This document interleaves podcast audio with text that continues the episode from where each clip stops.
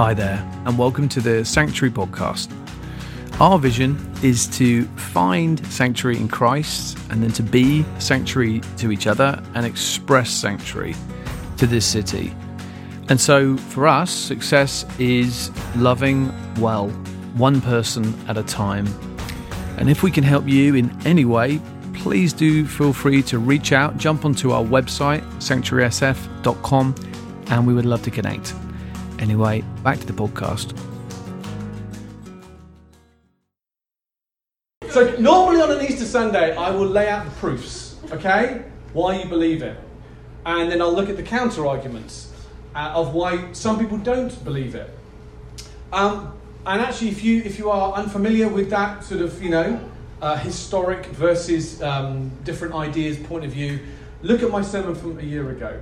Um, there's a lot written on it. But I, today I want to kind of assume that you're at least 1% open to the chance that Jesus Christ literally did come back from the grave. Because, really, if you are relatively settled on that truth, the next really juicy question is kind of like, well, so what, Tom? How is this relevant to my life? And that's what I actually want to look at today because there's a kind of holy logic that the Bible uses. If X, therefore why? If this man literally came back from the dead, logically, even if you are not a big emotional person, logically, you have to conclude a whole host of massively significant implications as a result. Um, the Bible ties the rising of a dead body from, the, from, from death to life with a whole host of the major things that Christians go on about. So let me give you a quick example. I think we've got a little uh, slide up here just from the book of Acts alone. There we go, look at that. Wowzers, that's a lot of writing. If you go through the book of Acts in your own time, this is just Acts, right? One bit of the New Testament.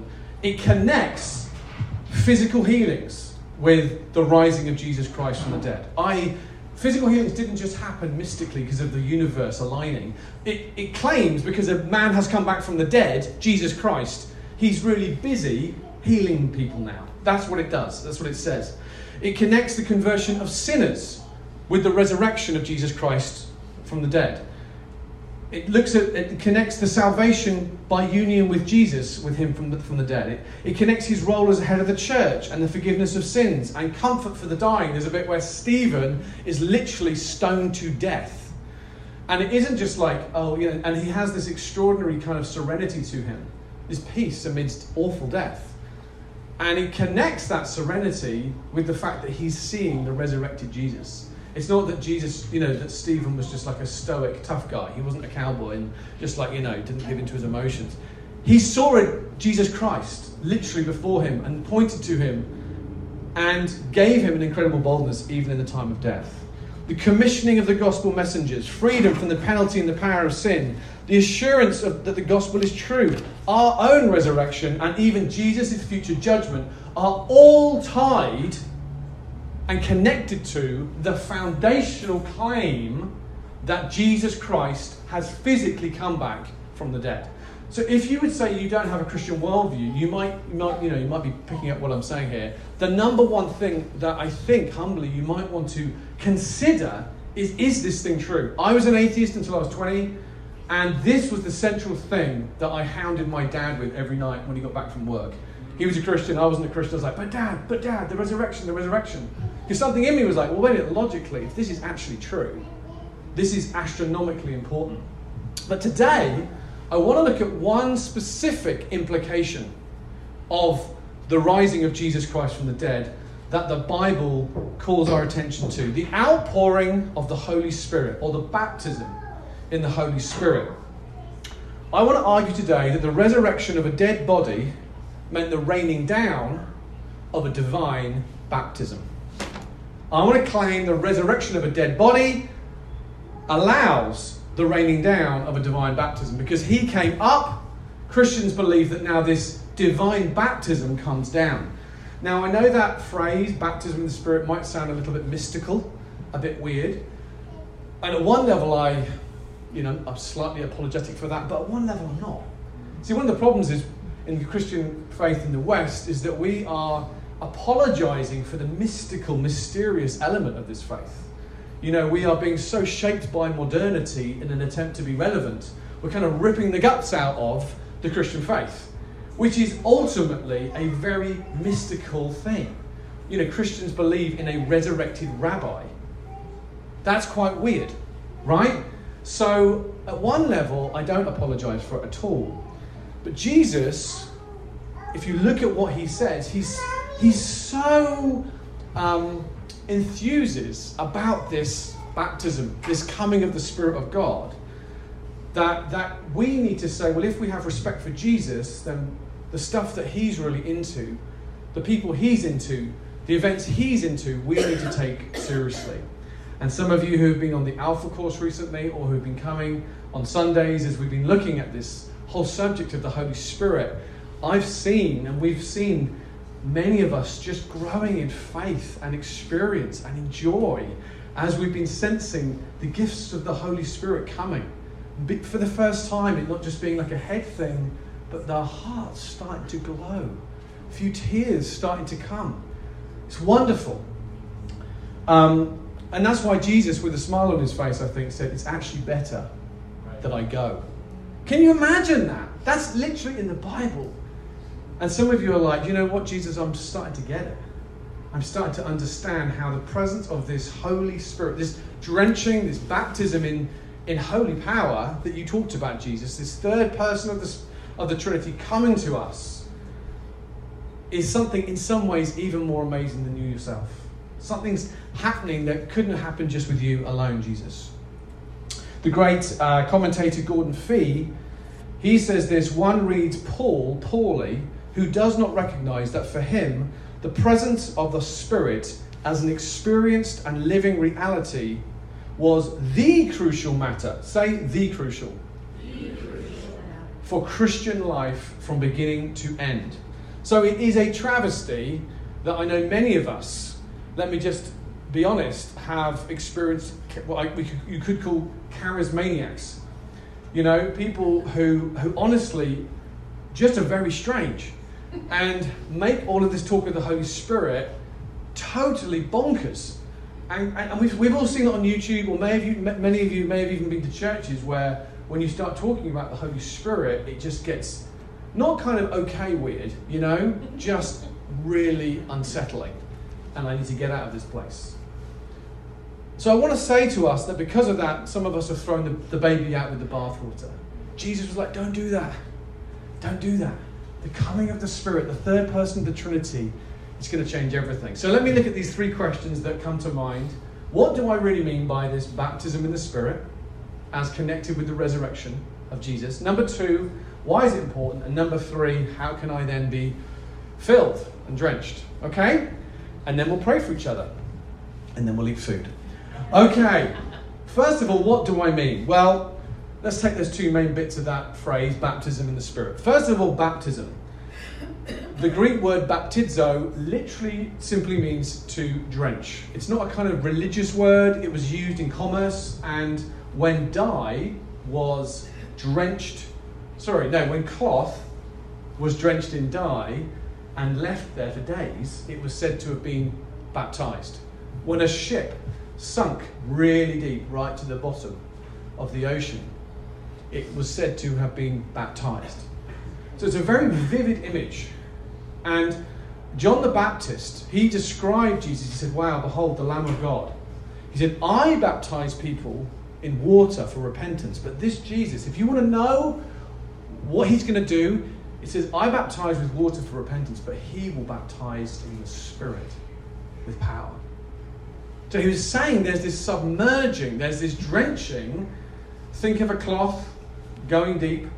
Think of, you know, California has been baptized in rain over the last three or four months, right? The ground is sodden. I need my Wellingtons. I need my big boots.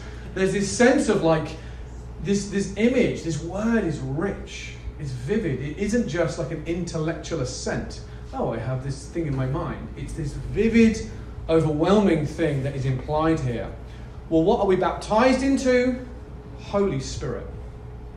Christians believe that a, a purely rationalistic or materialistic worldview is not adequate actually to explain reality. That although partly we are rational and material beings, there's, a, there's an unseen realm that is both in some ways malevolent but also in some ways wonderful. That there is an unseen realm that we have to, uh, to, to, to, to uh, come to terms with. And I think many of my friends in the Bay who don't have a Christian worldview would have no problem with that at all. They say, Yeah, I love science, I'm a very clever person, and I work in tech. I also believe that materialism and uh, simply things that are rational, that isn't enough to explain the world in which I live. There's a trans rationalism that's going on. There's something, I might not have a Christian worldview, but there's something beyond what you can empirically just measure that seems to be in operation. I think that's a fair view of one of the things I love about the Bay is actually you've got very, very smart people, but they're not anti the miraculous. The, my friends, anyway, they're open to seeing things that don't quite logically hold together. So I want to say, yes, I agree with that. And this baptism in Holy Spirit is the Christian worldview that says, you're right. There's something, there's an unseen spirit world that is very real. And, uh, and the king of that world is this Holy Spirit. And Christians are those who believe that Jesus was here to drench people in this divine presence um, of his power. Now, when Jesus was here on earth, there was a kind of tension, a kind of tension. He was here, but he was constantly talking about, not constantly, he was often talking about this other person who was coming. So if you've ever read the Gospels, you'll pick up on what I'm talking about. He was often saying, Well, I'm here, but there's this one coming. It was almost like a, is it a teaser or a trailer? You know, kind of like, it sounds strange, but Jesus' life was extraordinary. But he said crazy things like, actually, you, you guys, when the Spirit comes and you're drenched in Him, you're going to do even greater things. And you're like, what are you talking about?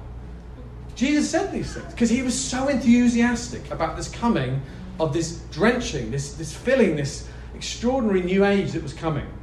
Let me show you what I mean. John 7, famous words, Jesus says this on the John recording what happened says this On the last and greatest day of the festival, Jesus stood and said in a loud voice, Let anyone who is thirsty come to me and drink. He's saying this in the Middle East, right? It's like 40 degrees all the time. So everyone's like, Yeah, that's me, I'm very thirsty. Whoever believes in me, as scripture has said, rivers of living water will flow from within them. Oh, this is getting a bit mystical, Jesus. I just wanted some Perrier, some Evian. What are you, what are you talking about? I've got a Coke. Coke Zero, preferably. By this, he meant the Spirit, capital S, whom those who believed in him were later, say later, later, later to receive. This is the evidence building. Up until that time, the Spirit, again, had not yet been given since Jesus had not yet been glorified. Now, this is very important. Track with me. He's like, hey, everybody, who's thirsty? He uses a very normal metaphor. So everyone's like, that's me. I'm always thirsty. I'm really thirsty. It's like everyone huddles around him and says, oh, not yet. Come back later when I'm glorified. And I was like, okay. People were constantly like drawn to Jesus and confused by Jesus, right? It's all the time, in and out, in and out. Then the next step, a little bit later, Acts 1. Then they gathered around him similar people, and they asked him, Lord, are you at this time going to restore the kingdom to Israel? He said to them, It's not for you to know the times or dates the Father has set by his own authority, but you will receive power. Say power. When the Holy Spirit comes on you. Okay, here we go again. And you will be my witnesses in Jerusalem, Judea, Samaria, to the end of the earth. And after he said this, he was taken up before their very eyes, and a cloud hid him from their sight. So Jesus now is raised up, his ascension occurs. Third bit, we then know that what happens next, Jesus goes up and the Holy Spirit comes down, the first ever true Pentecost. And if you know that bit of Acts chapter 2, Acts, Acts chapter 2, um, 120 people are flooded with this divine baptism. It's crazy. It says there's like a sound, like a mighty rushing wind. It says there's tongues of fire appeared on their heads. People think they're drunk, you know, even though it's early in the morning, they're so joyful, they're high fiving, I would imagine. They even start to speak in all these languages. You know, I don't know, maybe Spanish or German, Norwegian, who knows? They're speaking in these amazing languages so that all the people who were there from different nations at that time could actually understand this amazing moment that was happening. So there's these utterly miraculous things happen. And then Peter stands up and explains it. And here we go. He says this look again, the connection between the historic resurrection and the coming of the baptism in the Spirit. Paul, uh, Peter says, God has raised this Jesus to life, and we are all witnesses of it. Exalted, or you could say glorified, to the right hand of God, he has received from the Father the promised Holy Spirit and has poured out what you now see and hear. This is an incredible picture, he's saying. Jesus Christ, the rabbi, he's come back from the dead, he's been raised up, he's glorified, and now he is, it says, he has received from the, prom- from the Father the promised Holy Spirit, and he's poured out now what you see and hear. So Peter is somehow able to say that Jesus Christ is active in pouring out this extraordinary first beginning of this divine baptism. That because Jesus Christ has come back from the dead, he's now raised and receiving from the Father the Spirit and pouring out the Spirit on all these people. So this is this is very significant here, because who? What do we know about Peter, the guy doing all this explaining? Well, one of the most obvious things we know about Peter is that he was a coward, right? Anyone who knows anything about the Bible, you know about Peter denying Jesus. Peter is not a special Christian. He's not some kind of really impressive holy guy who likes to fast and pray and you know. He is a very weak, cowardly guy like Tom Shaw. But he has been flooded with the Spirit, drenched in the Spirit, and the Holy Spirit is clearly helping him to explain to all of these people what on earth is going on. And he's saying, Hey, you know that Jesus that you put the nails through his hands? He's not only come back from the dead, He's not only been raised to glory now, he is now pouring out this extraordinary thing that you're seeing. This power that's coming to planet Earth is because of Jesus. It's not because of me. It's not because of anything special about Peter. It's because of everything special about Jesus. This is so important that we get this. That the baptism in the Spirit, the flooding, the drenching of all of these people was because of the resurrection and ascension and glorification of Jesus. It's quite scandalous when you think about how um, sinful Peter was, that he is now drenched with the Holy Spirit. Many of us, if you've ever heard any of this kind of teaching before, can get into comparison. We can secretly think, oh, Tom, you don't know me. I hardly ever read my Bible. Or I don't feel very emotional at church. I see other people and they're very emotional. You know, I, I see these things happening and I just feel like, God, are you even there? Right? And all our eyes end up on Tom, they end up on ourselves. But what this says to us is that this is a grace encounter. Peter is like God chose Peter, the coward, the, the traitor. He chose him to explain what was happening deliberately so that all of the world could go, wow, this incredible thing that Jesus was so excited about, this coming of divine power, was explained and announced and pronounced by a guy who was well known for his failings. So, this is amazing good news. If you are like me and you're aware of, like, oh, Tom, you don't understand, I've got all these things, I'm like, shh, shh. I want to put my hand on your lips. Shh. Is Jesus resurrected? That's the question. Yes. Is he glorified? Yes. Well, that's, that's all that matters. Because if he can drench this man in holy power, if he can change him from being a coward to someone who gave his life for Jesus, there is hope for all of us. This is tremendous news, and it doesn't mean throwing your brain out and just believing. Just trust. Throw your brain out. No, no. Use your brain. So think about this. Jesus says, When I'm glorified, then the Spirit will come. And he was glorified, and everything changed forever. And the church was born. And 2,000 years later, 2 billion people across this world now, in one form or another, would say, I think this Jesus guy is the real deal.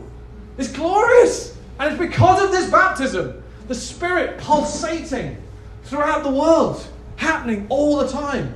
Probably the reason you're here, whether you know it or not, is because something in you drew you curious to this church. Has the Spirit of God, most likely.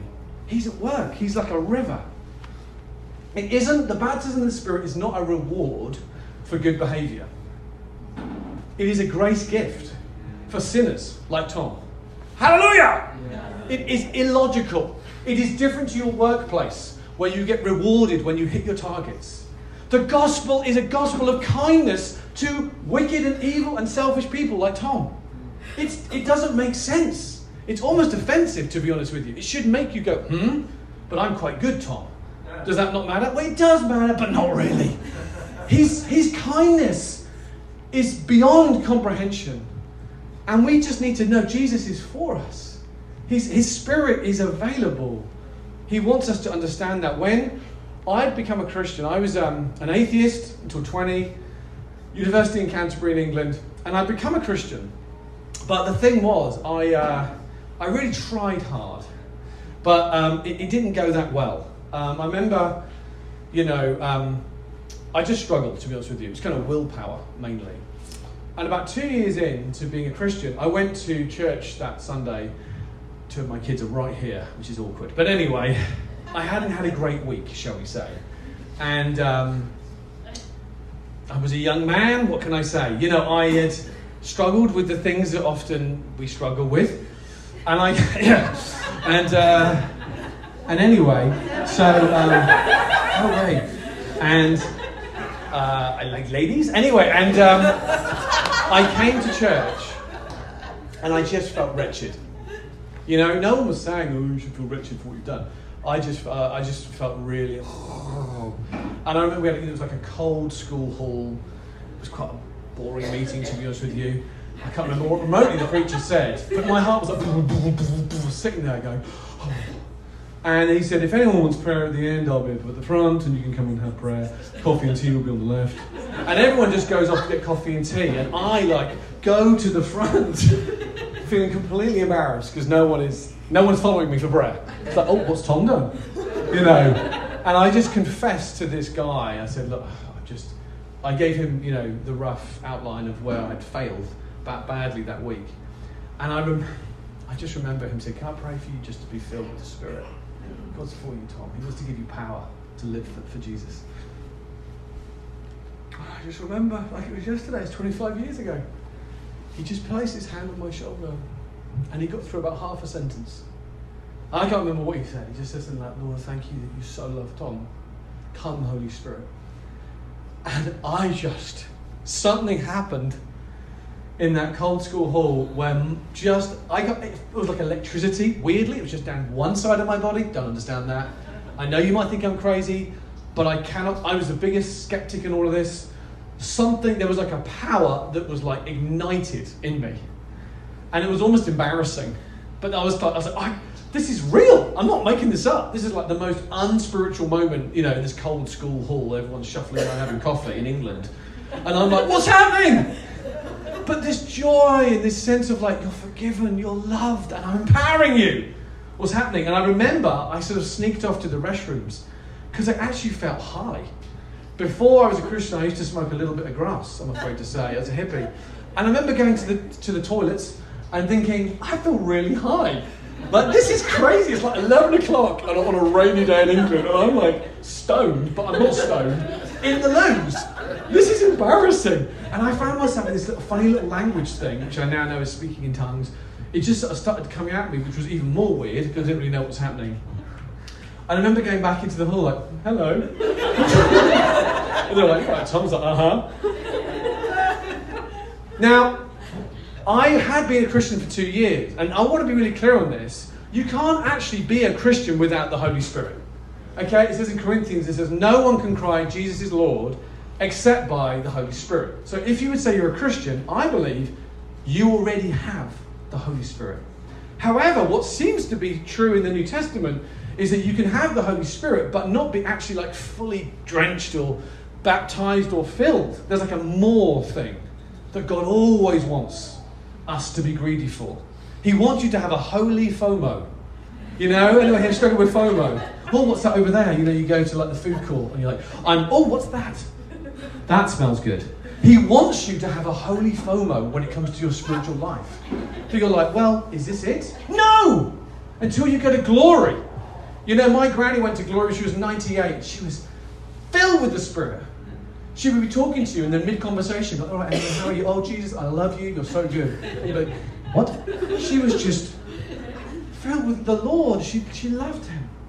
The Lord wants to always be drenching you, always baptizing you again and again. It's not a one off thing.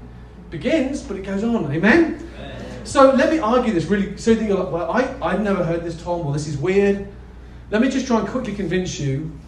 First of all, we see in Acts, um, in Acts 8, uh, Peter and John are in Samaria.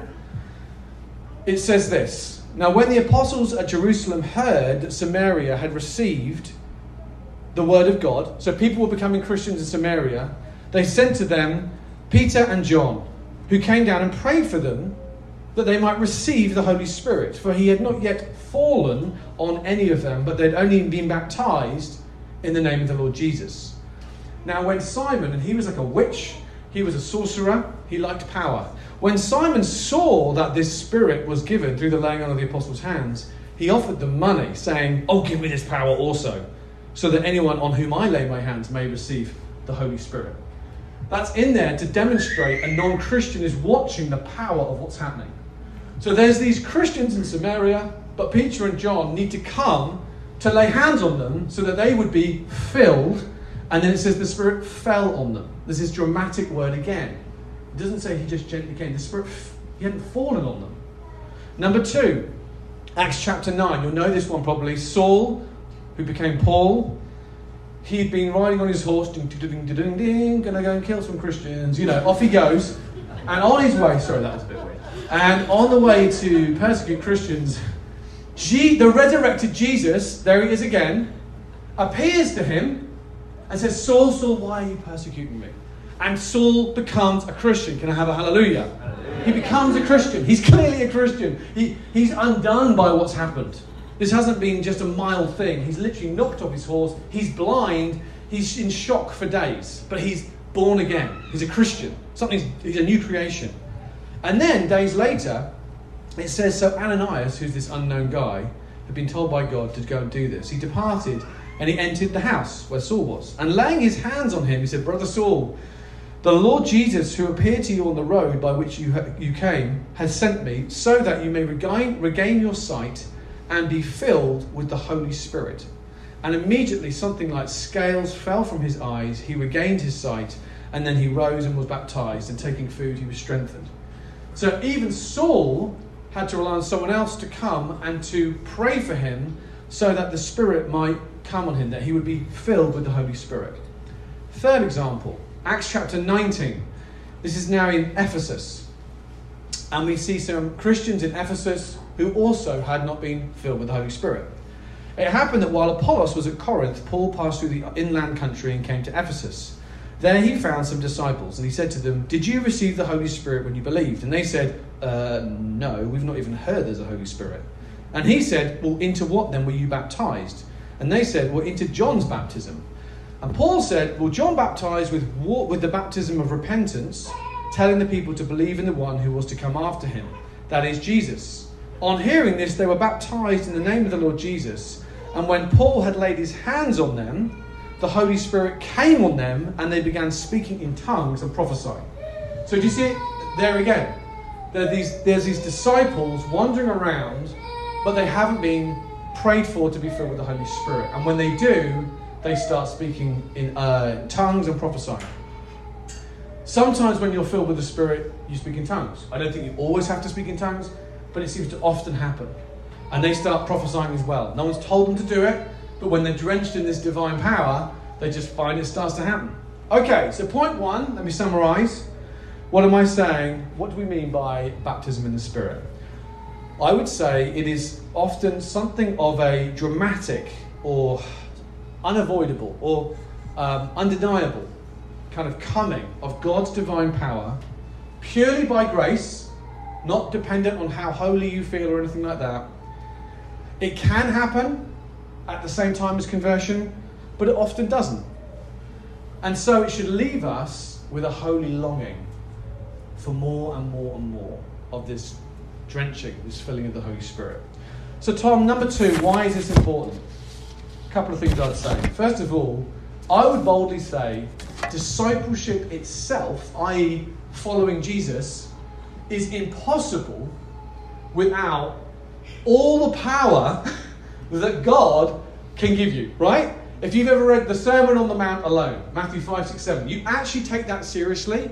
Who here can, can with any straight face, say that you could possibly do the things Jesus tells you to do? Forgive your enemies endlessly. You know, if someone takes your thing, you know, offer him the whole of your tunic. You know, be perfect as your Father in heaven is perfect. To truly be like Jesus is impossible unless you are filled with a power that is not just willpower or logic, it is a power from somebody else. It's, it's a power that this resurrected Jesus is continually pouring out over Robbie, over Ryan, over Daisy, over Sarah. It's like, oh, I, I can't even do this. I can't, I can't even in any way be a Christian unless I am utterly dependent on an unseen but unbelievable power that makes me be a little bit more like Jesus. So, discipleship itself, I would say, is impossible without this ongoing drenching in the Holy Spirit. If you're trying to do it by willpower, you will know it's absolutely impossible. No one is anything like Jesus, apart from an ongoing daily miracle of the baptism of the Spirit. And again, just to illustrate it, this was my experience. You know, uh, I, I, became a Christian at 20, and then uh, it, was over the, it was over the summer of my first year. And so I went into my second year at university in Canterbury, and I'd organised my accommodation at the end of my first year for the second year. So I'd organised it when I wasn't a believer or anything like that. And I, I moved. I remember I moved into my uh, accommodation, and I was with three three girls, me and three girls in this house. Let's just say they definitely didn't have a Christian worldview. They liked to party. And I remember going to their house. I was in their house. They were upstairs. I was downstairs. I didn't even have a door on my bedroom. I just had beads. And I was like a lamb to the slaughter. Here I was, brand new Christian, trying hard to be a Christian. And they'd be like, hey, Tom, you coming out? You know, coming out to the club? It's 10 o'clock. It's time to start our night. And I'd be like, um, I'm not sure. Uh, I'll, I, you know, I'm not sure about this. And I remember just basically struggled for those first two years. I wanted to be a Christian, but I struggled so much behind the scenes. And then that day happens that I mentioned earlier, when the Spirit comes on me and everything started to change. First of all, things like worship, okay? Sung worship times. I don't know if you're anything like me, but naturally I become, I'm quite self conscious. And I don't normally go around singing a lot in my normal week. So suddenly I'm in a room with people I don't necessarily know that well and someone starts going, let's sing, and you're like, that's a bit weird. Okay, I'll sing, but this is strange. So, singing, I was this new Christian, I was like, I don't really want to sing. Certainly don't want to put my hands in the air. That's really weird. And, and I found sort of sung worship very kind of just get through this, get to the talk, right? I can understand that bit. And once I was filled with the Spirit, suddenly I began to grow. It's almost like I became more of, I was more God conscious than self conscious. Just a little bit.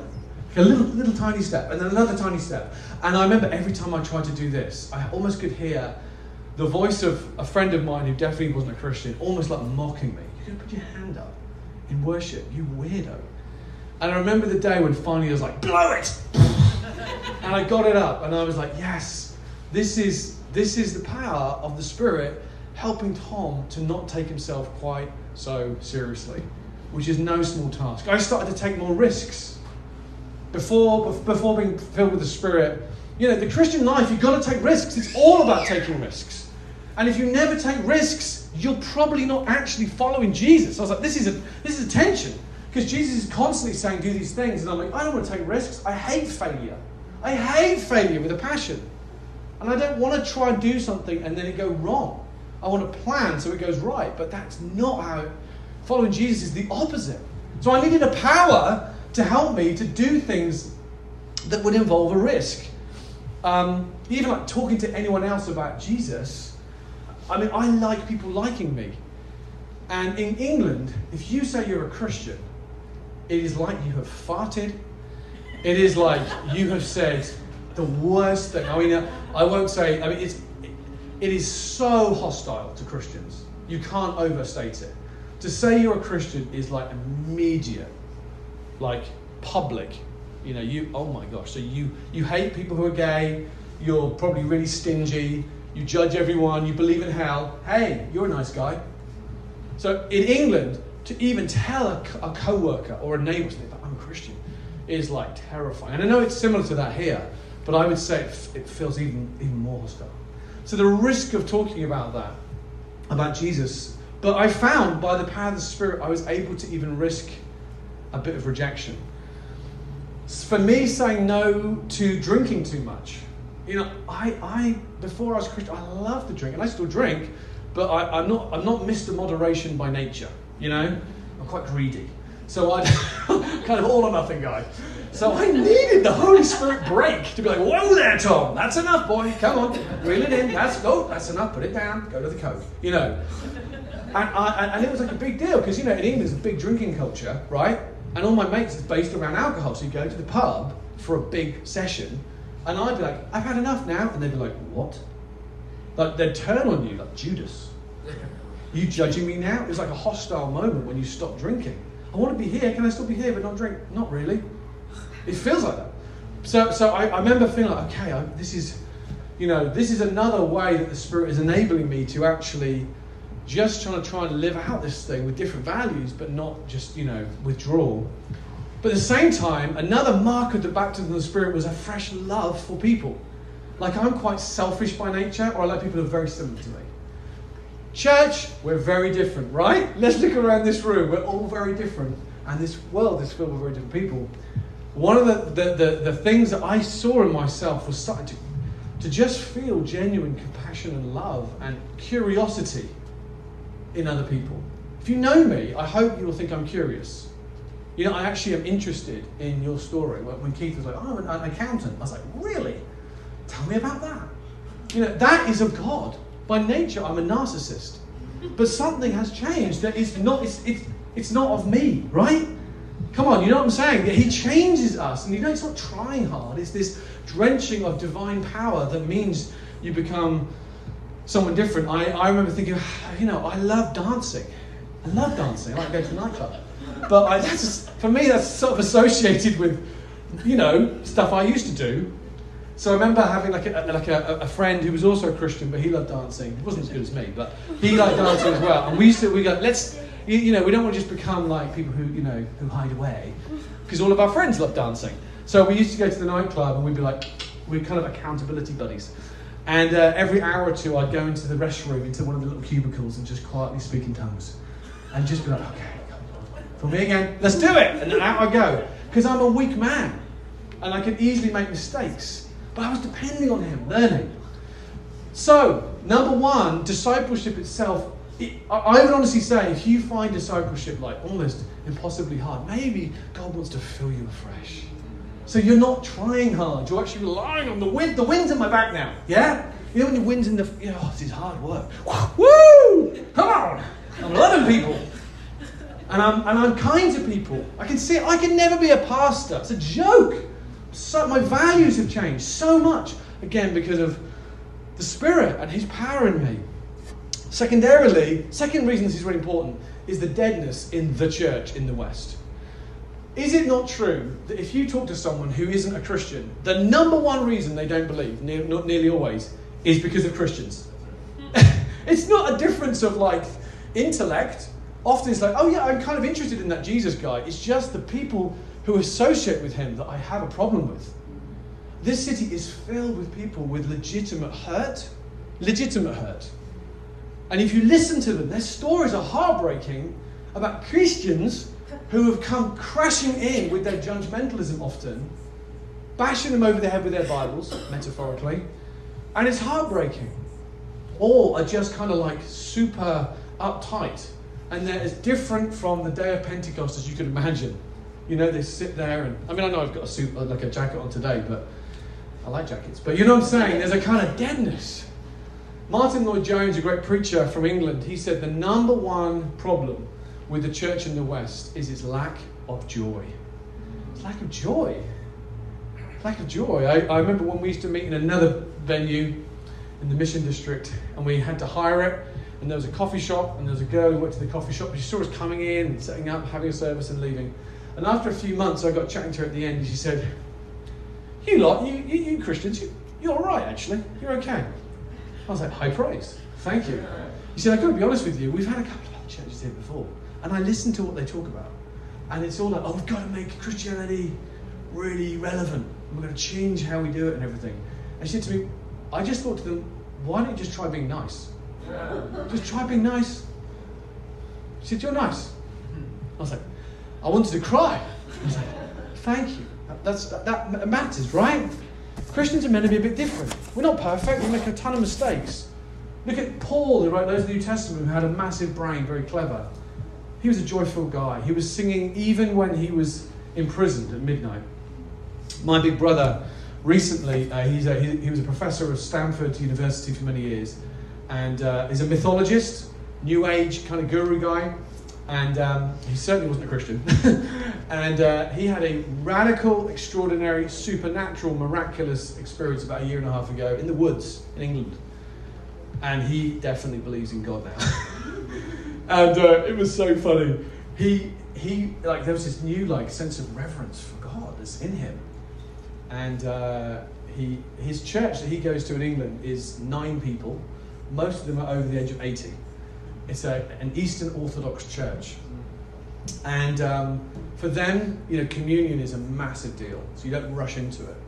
And, um, and he was building up to this. He was going. And then one Sunday, he was like, okay, I'm going to take communion. And he, he went to the service of nine people in this little church, mostly older ladies, and he took communion. And he said, as that service went on, I was absolutely drenched filled, flooded with the very power of God. Just over that time, something was happening into me. I could just sense it. And he said, I drove out and I was literally, I felt drunk. Driving through this little town in England in the middle of the day. He ran through a red light in his car because he was so filled with the Spirit. And someone shouted at him and he wound down his window because we all have windy windows in England. But he, he wound his window and said, I'm sorry, sorry. I've been to church. And for him, church was this place where there was a power. There's a power. You know, uh, a lady of high rank and, and uh, standing in New York uh, famously said when she met the revivalist George Whitefield, you probably heard the name, who moved in the power of God, she said, um, Mr. George Whitefield was so cheerful that he tempted me to become a Christian. I love that. Thirdly, the days ahead. We are living in times where you know, the Bible says it, and you can see it on the news. There is growing hostility to the Christian faith. It's not shocking. It's not. It's not surprising. That is the world that we, we live in. Many, many Christians already live in places where, if they confess publicly that they're a Christian, their life will either be ended or they'll have imprisonment. It's very likely in the States, and certainly is happening in the UK, that the hostility is going to increase, increase, increase. And the Bible basically says that the days will get darker but that the church will get brighter. As it gets darker, God's going to turn up the power for those who really know Him.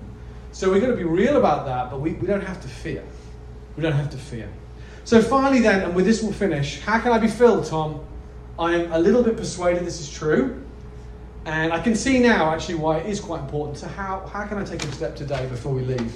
Well, let's finish with the very verse we started with, John 7. Jesus said these words, didn't he? We read them a while ago. He says, If anyone thirsts, let him come to me and drink. Okay, number one, anyone. Say anyone. anyone. So this really is for anyone. As I said at the beginning, if Peter was the guy who was drenched in the Spirit and was explaining it, Peter the coward, Peter the traitor, Peter who really wasn't impressive, you can trust that no matter how much you don't feel qualified, if you're here today, Jesus is like, yeah, you've got a heartbeat, you know, so you qualify as an anyone. Some of you are starting to even experience this over the last few weeks as you've been at Sanctuary or Alpha You're like, I would never have imagined that I could start to actually sense something of this power. You know, my heart, my, I'm just being affected by this unseen person. It's, it's no longer a head thing. And, uh, and you're realizing, oh, this really is for anyone, Tom. This isn't like a, an elite thing if you get it just right. Secondarily, though, he says, if anyone thirsts, there is a thirsting.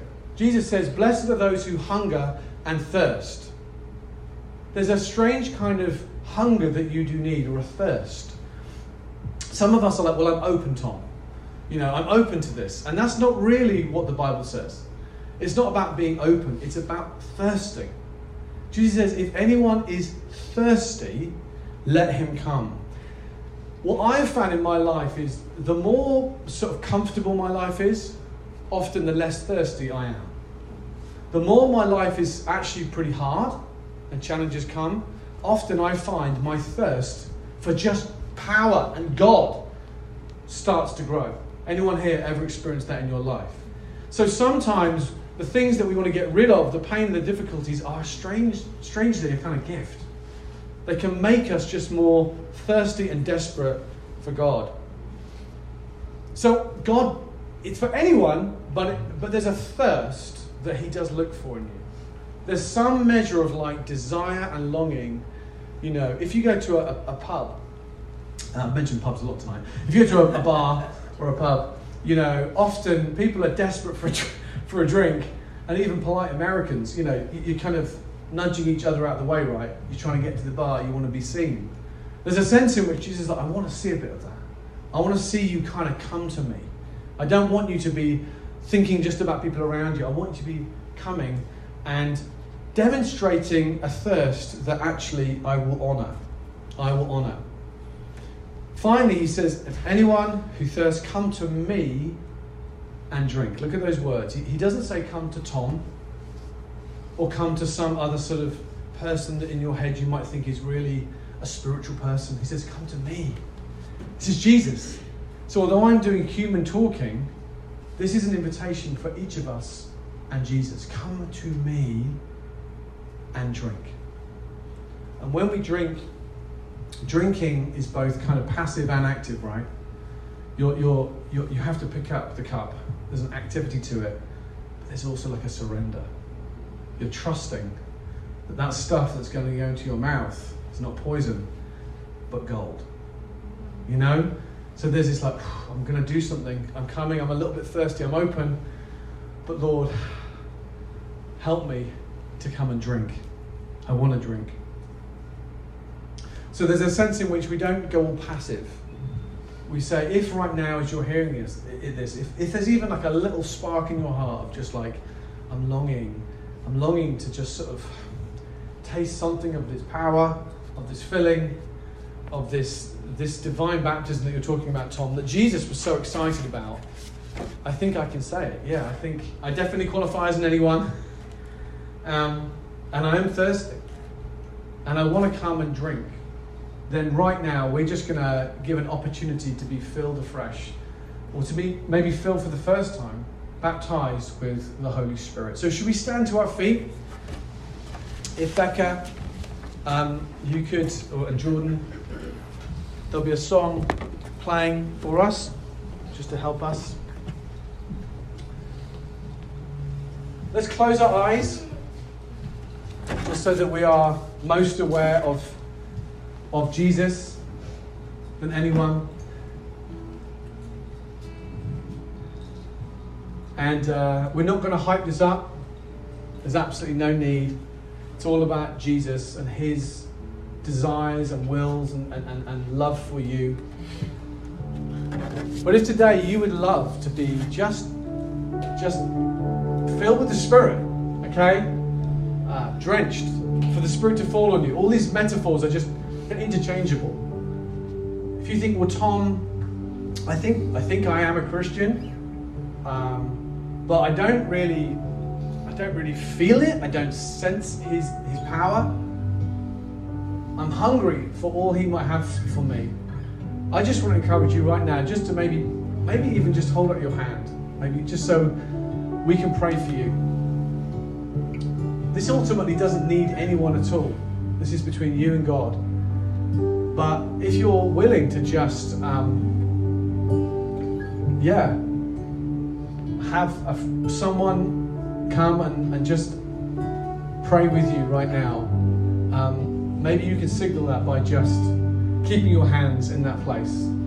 If you want this just to be a personal thing and no one else involved, you can let your hands go down. But if some of the leaders today, if you could just even look around the room now, and guys with guys, ladies with ladies, if you just want to try and find someone whose hand is open now, and just ask them if they're happy for you to just pray with them. I'm going to lead us through this, but it'd be great if we just had a few leaders look around the room and just move amongst those whose hands are raised. There's quite a few people here who are hungry for prayer.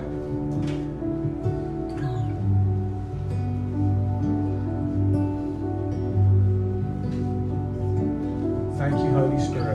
Holy Spirit, we love you. Thank you, Holy Spirit. Thanks, church. Wonderful. The Holy Spirit, He, um, as we've as we've been discovering, He's God. He's already here. He loves you. He doesn't need you to uh, do anything apart from thirst and come to Him and drink. So, Lord, as we just stand here today, we as your children, um, just as normal people, we want to say, Would you come and fill us with your spirit today? Would you come and uh, would you come and ignite our hearts? Let rivers of power um, mark your church. We love you. We thank you, God, that your church has always been a people so dependent on you, Holy Spirit. And we just want to say, would you fill and fall on everyone here who is in some way reaching out to you right now? We thank you, Lord. We thank you, your resurrection means so much to us. Thank you, Jesus, you're raised from the dead and you are at work right now in all of these hearts, all across this room.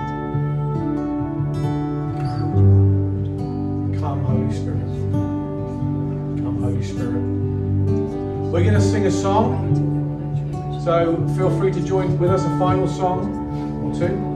We'll see. But if you're being prayed for, you just enjoy the presence of your Lord. He loves you. He loves to drench and to fill his.